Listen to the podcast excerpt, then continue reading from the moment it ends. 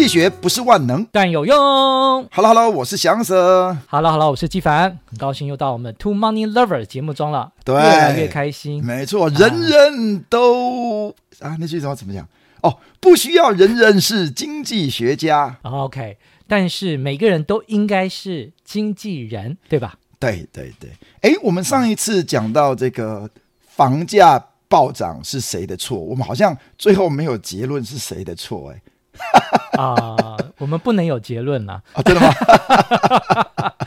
哎、欸，我觉得这应该是，如果说像我们刚刚私下跟纪凡的讨论啊，这个到底房价高涨，现在年轻人买不起房子啊，到底是谁的错？嗯、我觉得这真的是共业了。没错，没错，就是从这个二零零八年金融海啸，在雷曼兄弟倒掉以后哈，那当然因为那个时候就全球很惨嘛，金融业风声鹤唳嘛，然后华尔街都被骂到爆炸了嘛，对不对？然后那个时候真的全球。景气真的超级糟糕。那当然，从那个时候到今天，那美国政府带头就开始狂印钞票，一直到现在。那我们上次说到，台湾是小型经济体，而且是出口导向，所以我们也必须要跟着印。所以，当然海量的货币的话，当然物价上涨，呃，这个资产上涨，还有房价上涨，这都必然的共业了。嗯嗯，哎，翔 Sir，我觉得你讲话很有水准呢。啊，真的吗？你是抄富利曼的话吗？我是。他的呃，不要说信徒啦，因为你刚刚不是说重货币学派也有人被他骂到爆吗？哦，你知道吗？真的有听众问过他耶啊，啊他说那到底谁的错？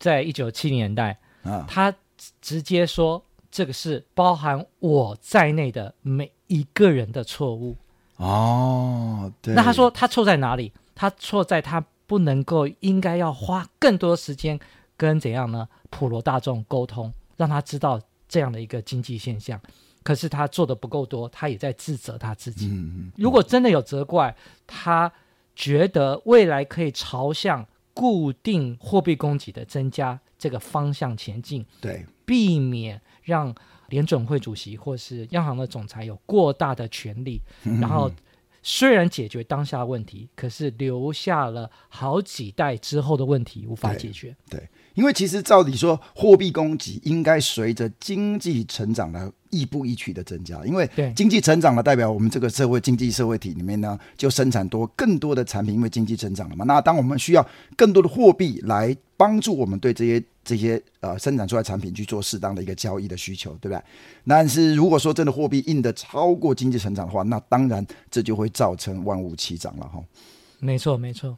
那另外今天呢，我想要也是延续刚刚的讨论内容哈、哦。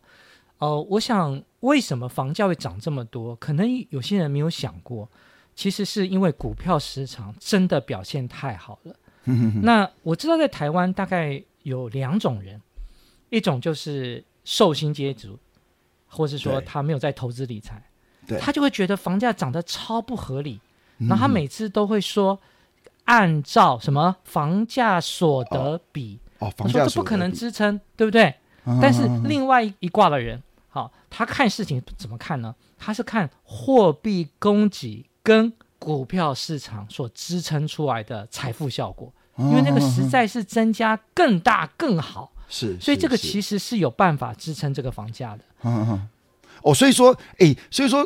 这个大部分会觉得说房价上涨受伤的，其实就是真的。我觉得啦，至少在投资理财的观念上需要自己修正。而且我上一期我们就已经讲过了，这个修正绝对不是短期说哦，没错，几个月、半年然后立竿见影，而是你自己要。知道学习到这些知识之后，诶，你如你就不能让你的财富只是来自于你的这个死薪水，那死薪水以后你又去放定存，对不对？那这种状况，你好不容易节省下来钱，你又放定存，你没有乘着这个货币供给的上升，然后整个资产包含股市呃各项的资产房价的上升，你没有办法让这些财富乘着上升的话，你当然就会觉得哇，你好像房子就买不起了。嗯。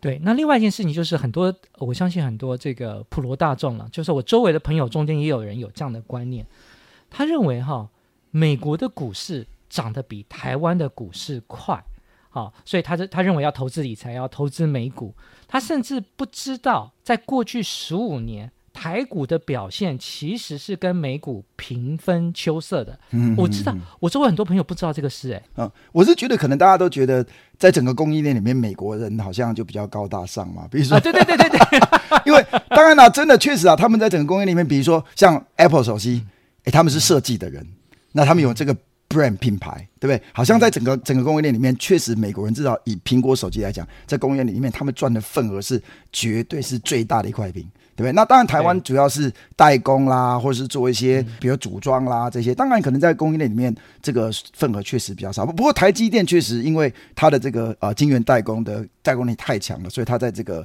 份额上是有在这几年真的是有加大不少。不过，一整个来讲，你还是觉得哈，美国人毕竟他们是在做设计、做比较创新的事情，就好像应该更是这个赚钱的源头吧？也许这样讲，嗯。有有一些我的朋友哈，尤其是其实学历都很高哦，甚至是财经领域的，对，他都会告诉我，你看看标准普尔，你看涨多少倍，我们台股才涨这样的倍数，嗯，可见美国真的很适合投资。我每次听到这样的一个说法，对，啊，我就笑一笑，我觉得很想多说几句，可是我觉得因为呃也怕冒犯对方了，对，因为我实在觉得不是这样的。因为如果你要跨股票市场做比较的时候，嗯、你必须要衡量台湾这种高股票殖利率的市场，跟美国这种低股票殖利率的市场，嗯嗯，这时候会怎么样呢？会出现掉你单纯衡量价格指数是没有办法精准的衡量两个不同的市场的长期的。嗯投资报酬率，不过这个确实话说回来，这个确实是蛮有趣的一件事情。我觉得这个可能跟这个社会文化氛围也蛮蛮有关的。其实台湾人真的还蛮喜欢现金股利的，对不对？啊、我们常常常常耳闻说，哦哦，比如说像我就听说之前呢、啊，可能有十几年前了，我在报纸看到，哎，这个你知道有很多这个职业股东啊，这小股东很喜欢参加这股东大会啊。哎，后来这个股东，后来这个股东大会啊，很多这个上市公司股东大会就是同一个时间，你知道吗？就怕这些这个这些职业股东去那边闹场，然后呢，哎，我们一起开，然后你选择一家闹。而且我跟你讲一个很好笑的事情啊，我自己有看过那些录影的画面哦。好，只要说董事长说今年我们的现金股利要增发，底下会一片鼓掌哎。对对，我好像百思不得其解。对，因为那个你看。我我就看过一个一个新闻，他说有一点不是好几年前，好几年前的，我忘了那个实际数字，我忘了，好像我记得是红海，好像 EPS 七块，就他哎，他一年赚了七块，哎，他结果现金股利发两块，股票股利发一块，哎，总共发三块，哇，下面的股东就 keep up，你知道吗？很神奇，为什么赚钱不发股利？你你赚七块钱，为什么发股利发那么少？而且我跟你讲更好笑的事情，还会给这个老板扣帽子，黑心老板。黑心企业家不体恤什么我们升斗小民，然后就扣很多帽子啊。对，但但我觉得这确实是一个迷思了哦，就是说，对对，高股利率到底是好事吗？一家公司如果发很多很多现金股利给股东，代表他是对股东好，帮股东赚钱吗？我觉得这个是确实值得讨论的。嗯，没错没错。像我父亲哦，我曾经讲过，我父亲就是投资台股嘛，就赚很多钱。我至至少。就是我自己很满意那个投资报酬率了。我父亲只要一拿到股利，再继续买其他的零股，哎，一直买下去。哦，所以我父亲其实也不太喜欢那些股利，因为那个股利还要再买，是很麻烦的事情。对，但是我父亲长投资，他就一定会再买。像针对我父亲这种只要有股利就再买的人，哦，我我觉得我们不太适合用股价加权指数。加权股价指数，加权哦，加权股价指数，对，而其实应该用另外一个指数，对不对？其实我们上一集已经有稍微提到了，对，啊，也谢谢祥 Sir 也提醒我了，啊，说，哎，你这个是应该要用台股报酬指数，是不是？加权股价报酬指数，哎，这个也是有编制的哦，所以大家也可以在上网去查得到，加权股价报酬指数就是多了“报酬”这两个字。那这个，如果你如果如果大家如果去上网去查的话，这个加权股价报酬指数呢，它其实是把我们如果公司有配现金股利，把它还原，就假设你这个现金股利其实再投资在股市里面。像我爸爸那样，对不对？啊，对对对对对对对对。因为因为真实的这个所谓加权股价指数的话，你要知道，比如说台积电哦，今年如果我随便讲配十块现金股利给你，诶，那对台积电来讲，就每一股有十块现金流出，那理论上台积电股价就应该下修十块钱，因为钱不会从天而降。那如果十块钱发到你的口袋里，那它的股价当然理论上就应该下修十块。那这样的话，当然会使得如果所有的台湾的上市公司诶都有发现金股利的话，这个台湾的股价指数、加权股价指数就会因为呃发现金股利而这个点数会下修的。啊。没错，没错。我记得前一阵子我听到，就是最近香港的股市表现不好嘛，啊，对，台股的加权指数是上升嘛，就有人说可能会黄金交叉。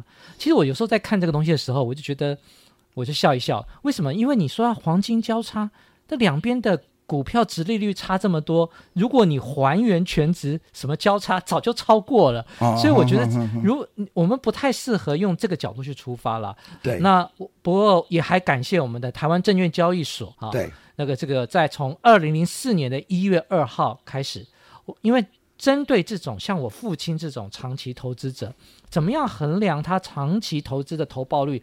不太适合用加权股价指数，而、呃、要用用发行量加权股价报酬指数啊、呃，这个这个全称超长的，就是多报，哦、其实你就是多报酬两个字而已啦，多报酬两个字而已，对，对，对，对，对，或者简称台股报酬指数也可以、哦。对对对，因为一个是加权股价指数，一个是加权股价报酬指数啊。那多报酬两个字，其实大家要这样子，如果你要去了解这件事情，其实就是相当于说，哦，台积电如果发了十块现金股利，你一般的加权股价指数是会下修的。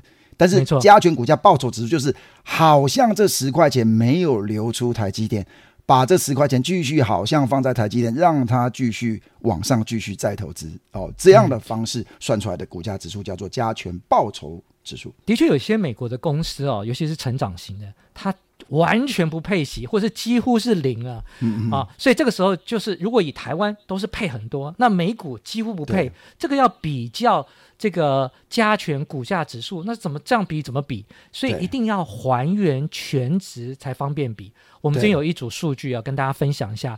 这个也也不是我的时间点，不是我定的，这是台湾证券交易所是从两千零四年。的一月二号一直截至到上个礼拜五。啊。其实因为我们这个录音跟播出会有个时间差，应该是说截至到二零二三的十一月三号。是。哦，将近。二十年的时间。哦，我就用这个呃 Excel 一个叫功能叫 XIRR 去推算啊，是。啊，就我们的年化报酬大概是九点二 percent。哦，那这时候我就跟同时间的标准普尔 TR 指数，也就是也它也还原全值啊，对，同样是两千零四年一月。一直到二零二三的十一月三号，同一天开始，同一天结束哦。对，精准到天哦。对，XIR 算出来结果，年化报酬九点二，连小数点都一模一样。哦，完全打成平手哎。哦，对，我们这边要稍微讲一下哦。我们这边、嗯、呃，这个纪凡算的 S M P 五百，它也不是用 S M P 五百，因为你要。还原全值，那大家都要还原全值。你要假设没有发股利，股利呃再投资，那么其实 S M P 五百也要这样做。那 S M P 五百有没有这种指数？有，它叫 S M P 五百 TR。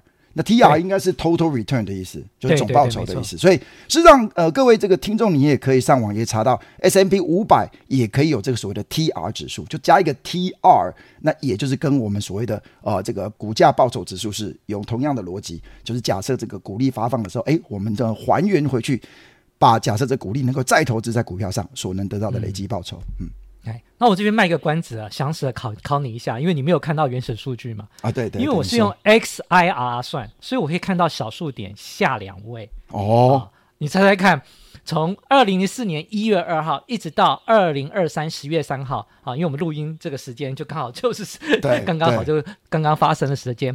好，那小数点下两位。台湾跟美国谁赢谁胜？来来来，猜一下，猜一下。嗯、既然我们在本来在台湾录音，我们是台湾人，我们应该要猜台湾胜。但总是 S M B 五百哎，美国哎，这、yeah. 个有点高大上哦。好，我还是猜美国赢。S M B 五百 T 啊，正确答案竟然是 台湾胜啊！真的假的？真的真的真的，我自己看也是傻眼啊啊！所以这也是为什么在过去十五年。股票组哦，资产翻了六倍。那你现在这些人买房子都大手大脚啊，美国人也翻六倍啊，所以我们可能很多人很难想象啊，台湾的股票族资产翻六倍。哎，但我觉得还是，其实我我仔细想想，我觉得还是有一点不公平嘛，因为台湾加权股价指数是所有上市公司，包含那些稍微比较小的公司。那 S M B 五百的话，应该主要虽然大概就是美国的前五百大企业了。所以如果你真的要比的话，应该可以在美国好像有个罗素三千指数，哎，你可以再算一下。不过 S&P 五百是前五百。这个我这个你的问题，我早就已经先预料好。哦，真的吗？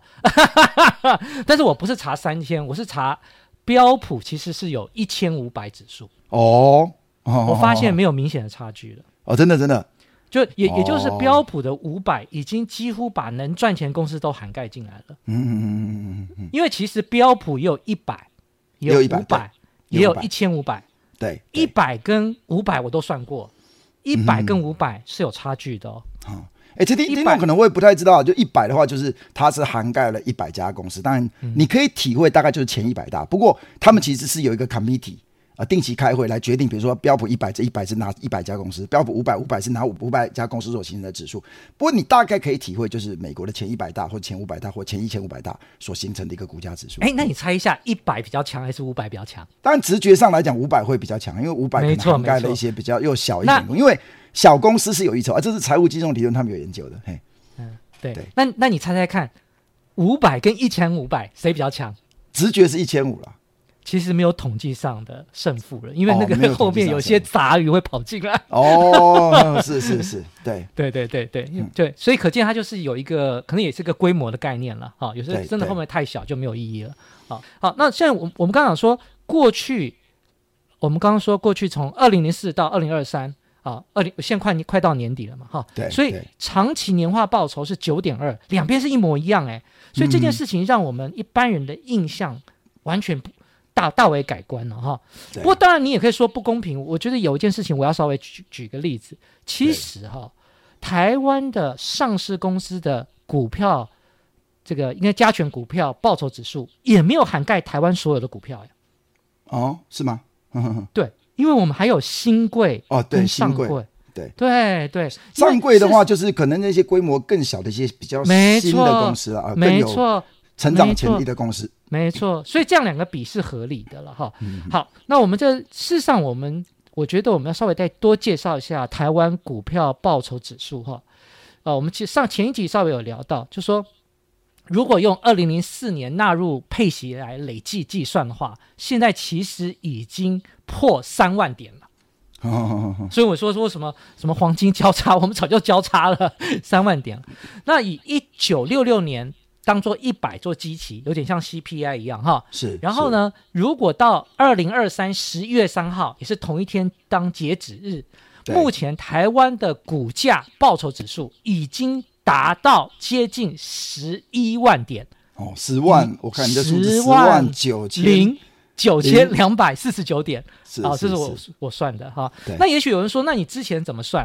哦，我告诉你，之前呢有一个很有名的学术著作，就是。政大校长，哎，我们前一集我还把他的 抬头讲错了，把他说成副校长。前政大校长周行的学术著作，它里面就针对长期的台股啊，到底应该要怎么推算，他做出一个学术论文。所以前面我引用周校长的，那后面我就用台湾的，所以就把它串起来。啊，那如果后面是政府公布的，我肯定不会弄错嘛。那前面如果错，那就是周校长可能啊、呃、失失手算错，跟我也无关。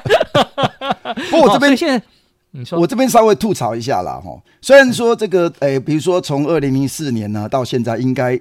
理论上，台湾五元应该三万点，意思说，如果所有的公司都不配现金股利的话，对对。那刚刚周校长所算的，从一九六六年开始的话，如果所有台湾的上市公司都不配现金股利的话，我们现在台股应该已经到十万九千点了，十万零九千点，对不对？哈。但事实上，对啦，这个，但我觉得真实的真实的这个状况，应该可能在这两个之间呢，就是呃。台湾加权股价指数跟台湾加权报酬股价指数，因为其实因为台湾人首先第一个台湾人很喜欢股现金股利，所以台湾公司比较想要配现金股利，这是一方面。但是另一方面，如果以以公司的理财的理论来讲，为什么要配现金股利？那有一种可能性就是说，这家公司或是没有什么太多适当的投资机会，所以他才会把股利配给股东。那我们假设这些股利放在公司不要配。是不是真的能够有一样的报酬率？这是一个 question mark 了哈。所以有时候呃，这个股价报酬值我是觉得呃有点过度乐观了，因为就假设这些股利如果不发的话，公司也可以再用这些钱能够赚一样多的报酬，一样多的钱，我觉得诶是有有，有值得怀疑。不过想舍啊，你是从学术的角度出发，我是以个人为观的角度出发，投资者来看，他就真的能创造出这些价值。哦哦，你是以个人角度。对，哎，有道理哦。就是说，你拿到现金股利，你不管，你就是再跟别人买去市股票市场上买，但只要一个付一点点的交易税就可以了，对不对？对啊，就像我父亲一样，我现在在推算我父亲了哈。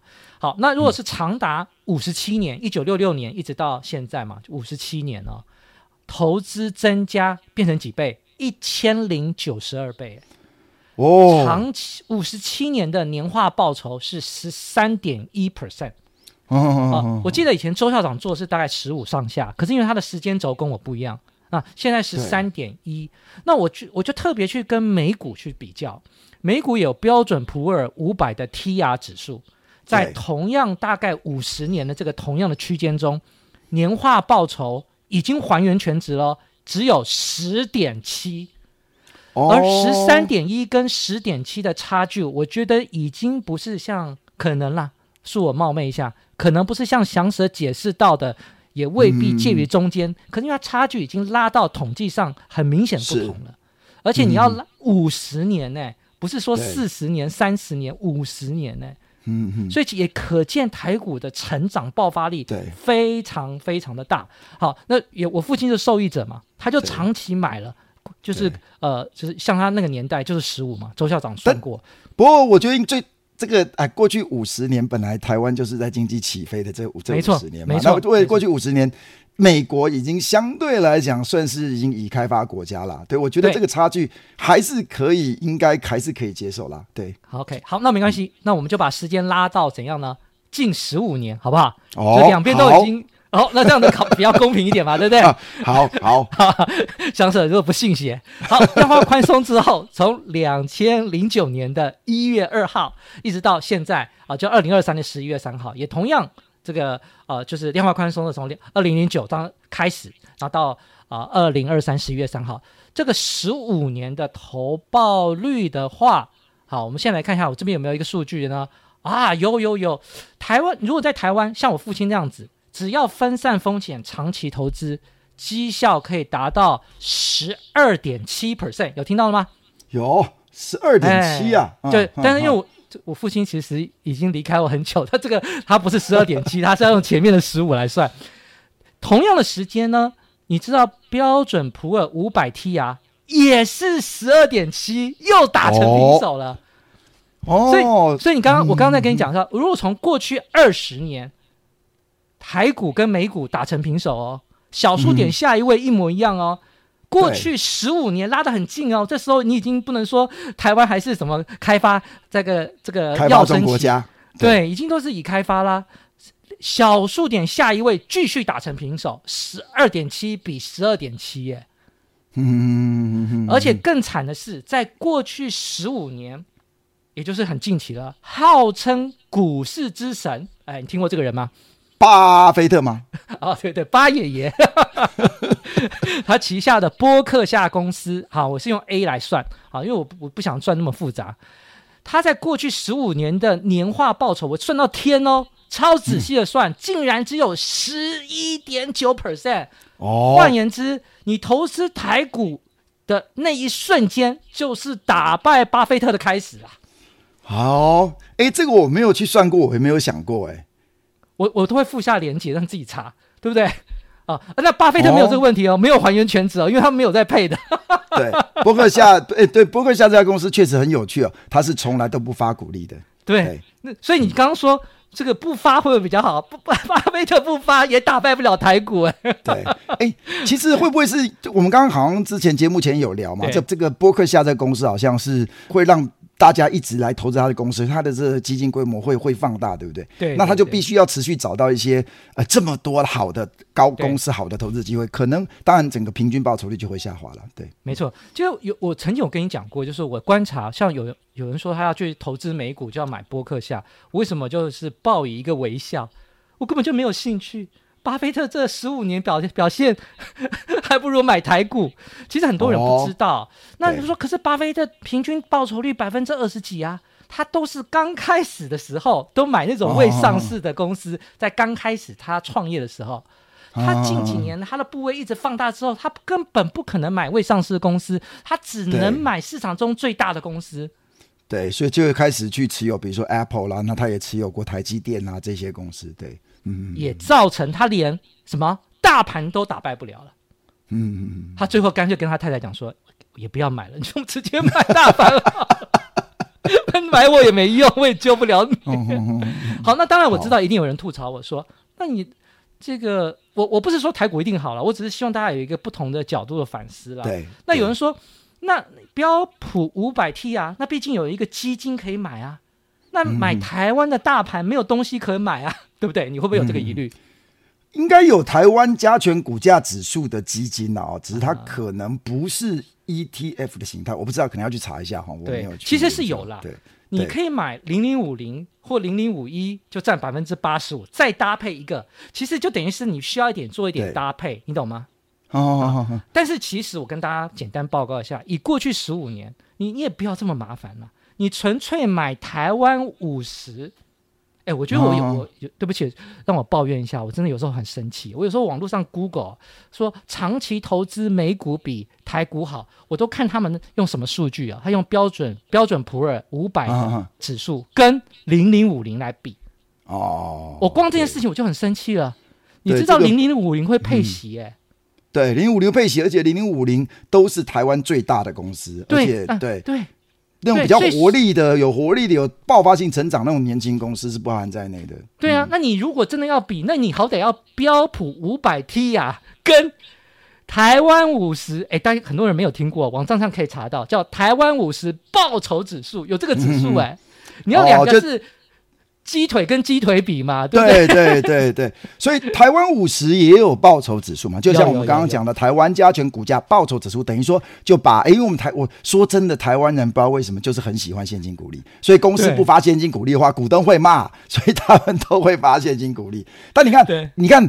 光台积电一直到处盖厂，高处盖厂，到处都要再投资，它还是每一年像现在都发十块、十一块、十二块的现金股利左右嘛，对不对？对，事实上，如果台湾人或者说股东没有那么喜欢现金股利，台积电可以完全不要发现金股利，这些现金股利就直接留在公司，他直接再去做再投资，那他就不用额外融资，就可以去，比如说去美国盖一个厂，去熊本、日本盖一个厂，或在台湾，比如说高雄盖个厂，而且还有成本啊，他的转转手的时候也有成本，何苦要这样做？对，先发股利给你，然后再融资，再去借钱，再发新股，这个其实就会浪费发行成本。但是其实台湾真的，我觉得这是一种习惯了，大家好像至少市井小民这种小股东都会期待有现金股利，可能可能可以补贴他自己的生活费吧，我猜。不过的确，现在的台湾五十，我听说已经有在投入的这个基金了，所以其实也是买得到了。哦、所以台湾五十的报酬指数在过去十五年是十三点一耶。狠狠的打败台股的十二点七，标准普尔五百 TR 的十二点七，哦，所以哎，这是令人吃惊啊！对，我觉得我们这一集也时间差不多，但我觉得我们这一集呢，一个很重要的 take home message 就是说，大家在看台股的指数的时候，你不要只看台湾加权股价指数或是台湾五十指数，而应该要去看台湾加权股价报酬指数或是台湾五十。报酬指数，那加报酬这两个字的意思就是说，诶，因为台湾的公司很喜欢配现金股利，那我们应该把这现金股利，假设我们拿到手以后，我们再投资在这个股市上，而不是把它拿去吃喝玩乐花掉，或者说直接锁在抽屉里，那这样才能更忠实的反映台股的报酬。那当然，如果你要比较美国，可能 S&P 五百，你要用所谓的 TR 指数这样来 PK，结果纪凡这次帮我们算了一个长期的表现，是让台股至少跟美股。还原这些 TR 或还原股利以后是打成皮手的，所以我们既然我们都是台湾人嘛，那其实我们投资台湾的股票，其实说真的比较方便，报这个手续费比较低，然后我们的这个交易成本也比较低，事实上大家应该可以对台股更有信心啦。没错，不过我这边稍微补补充一下啦，这是我自己的心得啦。再有你的同学朋友跟你讲说，我要投资美股，为了要买怎样买巴菲特的。怎么播客下，你就跟他翻白眼？你就买零零五零就打败他了，你到底是怎样？是有有有病啊！而且巴菲特已经再也打败不了你。你你在你在污蔑股神哦！我们的听众里面可能有人家里有巴菲特的照片哦。啊，抱歉抱歉抱歉，没有了。不过我开玩笑，我我要替巴菲特这个要还原一下啦。其实巴菲特这几年表现不好，真的也不能怪他，因为巴菲特认为美股涨太多。他不知道怎么买。好，我觉得我们时间差不多了。我觉得我们这一集其实也蛮欢乐的，就是告诉大家这样的一个观念跟知识。那希望让大家的这个想法能够把它放在你的心中。哎，你在查指数的时候，也可以去查查所谓的报酬指数，S M P 五百的话叫做 TR 指数。那我们今天就到这里啦，拜拜，拜拜。